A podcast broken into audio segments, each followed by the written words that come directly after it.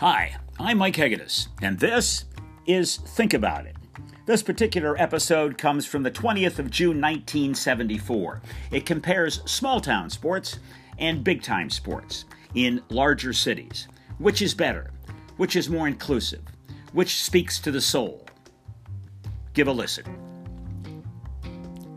Good morning.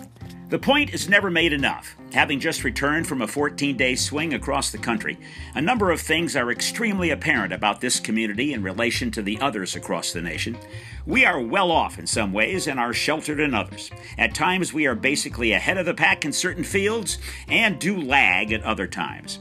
Generally, the balance is easy to see the difference in pace, ideology, scope of thought between Colorado Springs and other portions of the nation. In sport, we are ahead of the pack. Right away, that's a statement to shy away from, even if I did for a long time before I collected the impressions that hit me along the way through Kansas, Missouri, Indiana, Illinois, into Michigan and Canada.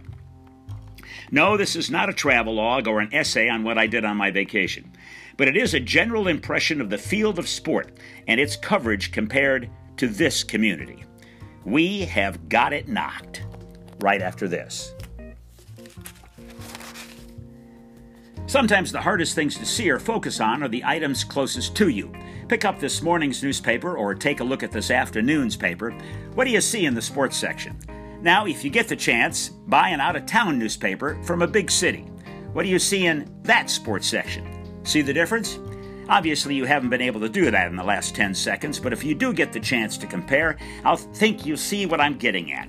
The wide range of sports that is carried in this town's media, both the papers and on TV and on the radio, makes Chicago and Detroit look like a one track town. We have things going on in this town week in and week out that would make the average sports fan happy. The larger towns do too, but they never seem to be made public. Why? Well, in the larger towns with the pro franchises, that's it. The pros. The smallest detail of each win or loss is covered, the main story, and a couple of sidebars. Obviously, this leaves very little for the other things. I would also venture that the average sports fan in this community is exposed to a wider range of sporting activities than is the one in the larger town. What does all this mean? Well, probably not a whole heck of a lot, except when someone asks you, Is Colorado Springs a good sports town? We may not have the pro teams, but we know about them. We are exposed to a lot of other things too. It boils down to this basic question Does a team make a town sports minded, or does the town generate its own interest?